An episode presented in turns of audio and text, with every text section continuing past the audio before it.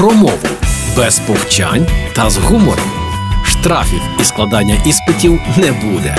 Програма Мовний патруль на Радіо Перше. Вітаю на Радіо Перше. Я Лілія Криницька і вже стартує мовний патруль. Сьогодні продовжимо тему імен. В одній із минулих програм я розповідала про те, як минулоріч називали дітей у регіонах України. А сьогодні згадаємо і про немовлят Львова та Львівщини. Отож, на Львівщині найпоширенішими жіночими іменами були Емілія, Вероніка, Єва, Злата, Анастасія, Анна, Вікторія, Софія, Мілана, Евеліна та Ангеліна. Найпоширенішими чоловічими Матвій, Дем'ян, Артем, Данило, Давид, Максим, Марко, Олександр, Лука і Тимофій.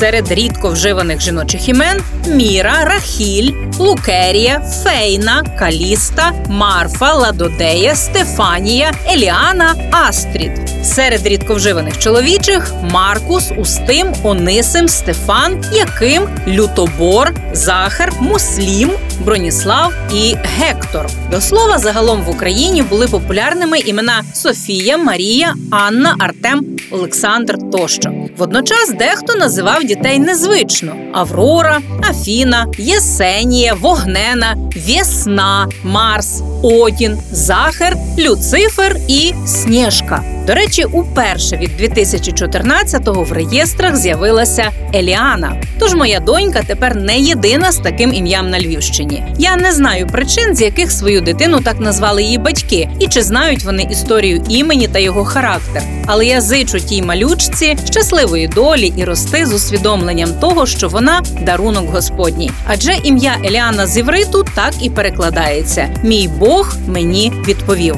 Саме тому ми з чоловіком не українцем і назвали так власну доньку. І ще одне: я, звісно, наслухалася за 10 років мамівства вже усякого, тому не беруся коментувати вибір батьків. Тільки нагадаю, що змінити ім'я, прізвище та по батькові громадяни можуть після того, як їм виповниться 16 років. Тож у всіх люциферів і авів світанцвітайне є непогані шанси у свідомому віці обрати собі інші більш притомні імена. І на цьому все. До зустрічі у мовному патрулі на Радіо Перше. Програма Мовний патруль на Радіо Перше.